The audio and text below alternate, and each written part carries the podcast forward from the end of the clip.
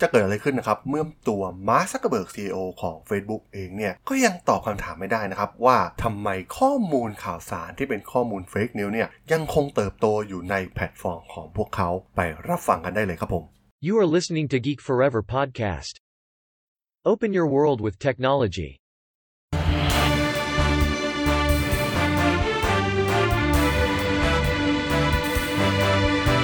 This is Geek Daily. สวัสดีครับ ผมดลธราดลจากด.ดล็อกนะครับ และนี่คือรายการ Geek Daily นะครับ รายการที่มาอัปเดตข่าวสาร เรื่องราววงการธุรกิจเทคโนโลยีและวิทยาศาสตร์ใหม่ๆ ที่น่าสนใจนะครับ ที่ผมจะเล่าฟังผ่านรายการ Geek Daily สำหรับใน EP นี้มาว่ากันถึงเรื่องราวต่อเนื่องนะครับ ในเรื่องของ Fake News นะครับกับแพลตฟอร์มโซเชียลมีเดียยักษ์ใหญ่อย่าง Facebook เองนะครับหลังจากที่ก่อนหน้านี้เนี่ยผมก็เคยเล่าไปใน EP หนึ่งแล้วนะครับ ที่มีการสัมภาษณ์ในส่วนของหัวหน้าฝั่ง AI ของ Facebook ที่มากล่าวถึงเรื่องการจัดการกับเรื่องข่าวสารปลอมนะครับที่กำลังแพร่ระบาดอย่างหนักในแพลตฟอร์มของพวกเขา และดูเหมือนว่าท่าทีของ Facebook เองเนี่ยก็จะไม่ทำให้ปัญหานี้เนี่ยมันลดน้อยลงไปนะครับซึ่งเป็น บทความจาก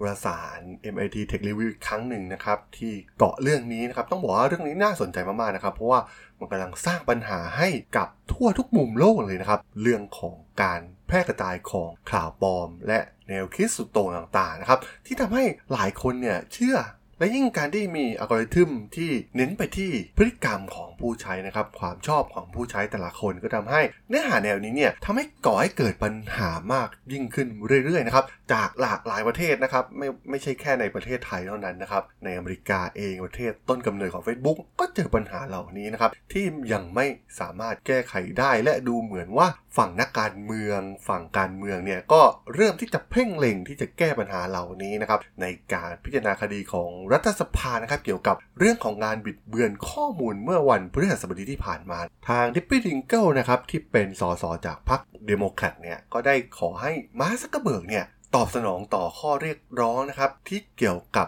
แนวโน้มโพสต์เหล่านี้นะครับโพสต์ที่เป็นการละเมิดมาตรฐานชุมชนของพวกเขาเองนะครับเนื้อหา fake news เนื้อหาที่สร้างความเกลียดชัง หรือว่าความสุดโต่งต่างๆนะครับที่ดูเหมือนว่ามันไม่ลดลงเลย ซึ่งทาง Dingell เนี่ยได้อ้างรายงานการสืบสวนล่าสุดนะครับโดย Karen Hao นะครับของอ MIT Tech Review จาก การสัมภาษณ์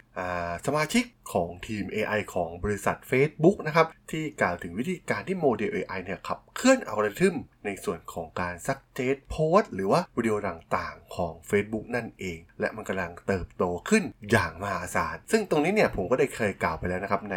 EP ก่อนหน้านะครับที่มีการสัมภาษณ์ไปมันมีผลการศึกษาอย่างหนึ่งนะครับจากเพจ Facebook ของผู้เผยแพร่โฆษณาในมหาวิทยาลัยนิวยอร์กเนี่ย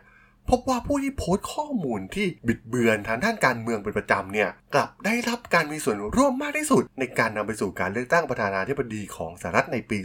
2020 และมันทำให้เกิดการจลาจลของรัฐสภานะครับจากกลุ่ม ผู้สนับสนุนอดีตประธานาธิบดีโดนัลด์ทรัมป์นั่นเอง ซึ่งต้องบอกว่ามันไม่เคยเกิดขึ้นมาก่อนเลยนะครับ ในประวัติศาสตร์ของอเมริกา ความน่าสนใจของเรื่องนี้ก็คืออัลกอริทึมเบื้องหลังของมันนั่นเองนะครับ เพราะว่าหากอัลกอริทึมเนี่ยถูกปรับปรุงให้ลดสิ่งที่เกิดขึ้นเหมือนในอดีตนะครับมันทำให้การเติบโตของอแพลตฟอร์มของ Facebook เนี่ยมันลดลงนะครับ มันเป็นการสวนทางของนโยบาย ซึ่ง เน้นการเติบโตของ Facebook ก่อนหน้านี้นะครับ ซึ่ง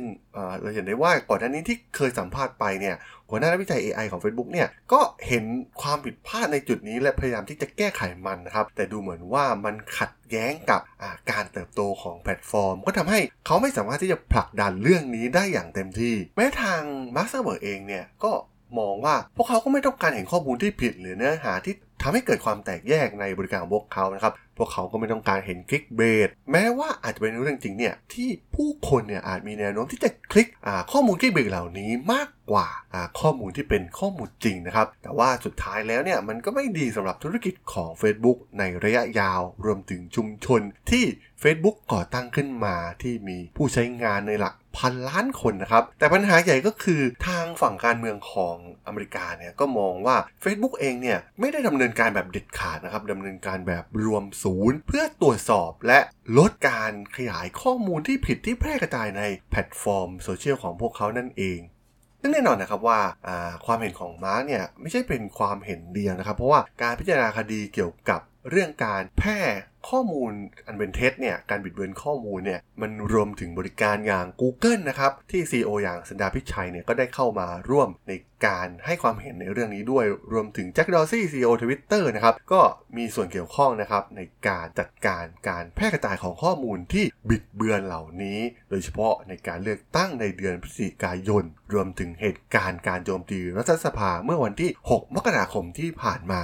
ซึ่งมีความคิดเห็นที่น่าสนใจนะครับ จากพรรคการเมืองทั้งสองของสหรัฐนะครับ ทั้งเดโมแครตและริพับลิกันนะครับที่มีการเรียกร้องให้ปฏิรูปมาตรา 230 นะครับของพระราชบัญญัติความเหมาะสมด้านการสื่อสาร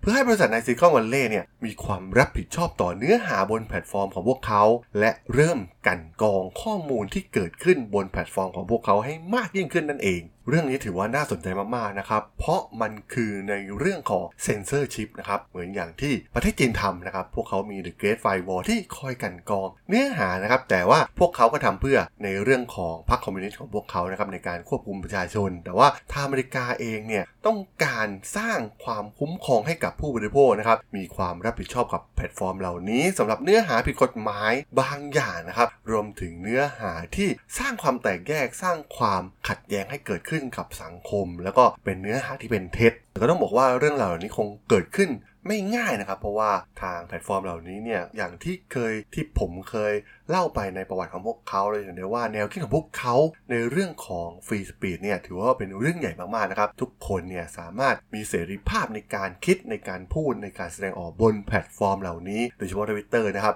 เราจะเห็นได้ว่าพวกเขาก็ไม่ได้สนเรื่องรายได้มากนัก เมื่อเทียบกับความเสรีในการแสดงความคิดเห็นต่างๆนะครับ ซึ่งแน่นอนนะครับ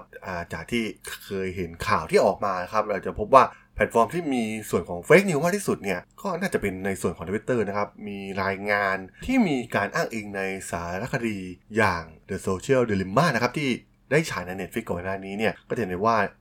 มีการกล่าวถึงเรื่องของการเผยแพร่ข่าวปลอมในทวิตเตอร์นะครับที่เปอร์เซ็นต์สูงกว่าแพลตฟอร์มอื่นๆถึง6เท่าเลยทีเดียวนะครับก็แน่นอนนะครับว่าทวิตเตอร์เนี่ยค่อนข้างที่จะคงรูปแบบของเสรีภาพนะครับเพราะว่าพวกเขาเนี่ยก็แทบจะไม่ค่อยมีการยืนยันตัวตนกันเท่าไหร่นะครับสามารถที่จะเข้ามาแสดงความคิดเห็นต่างๆนะไม่ว่าจะเป็นเรื่องการเมืองหรือเรื่องใด ๆ ก็ตามในโลกนี้ได้นะครับและแน่นอนนะครับเราจะเห็นได้ว่าการปฏิรูปการล้มล้างต่างๆ ที่เกิดขึ้นในหลาย ๆ รัฐบาลที่เกิดขึ้นทั่วโลกนะครับโดยเฉพาะในช่วง Arab Spring เนี่ย ต้นกำเนิดก็มาจากแพลตฟอร์มทางด้านโซเชียลมีเดียนะครับ โดยเฉพาะ Twitter เป็นหลักนั่นเอง แล้วก็ยังมีข้อมูลที่น่าสนใจนะครับ ที่ใน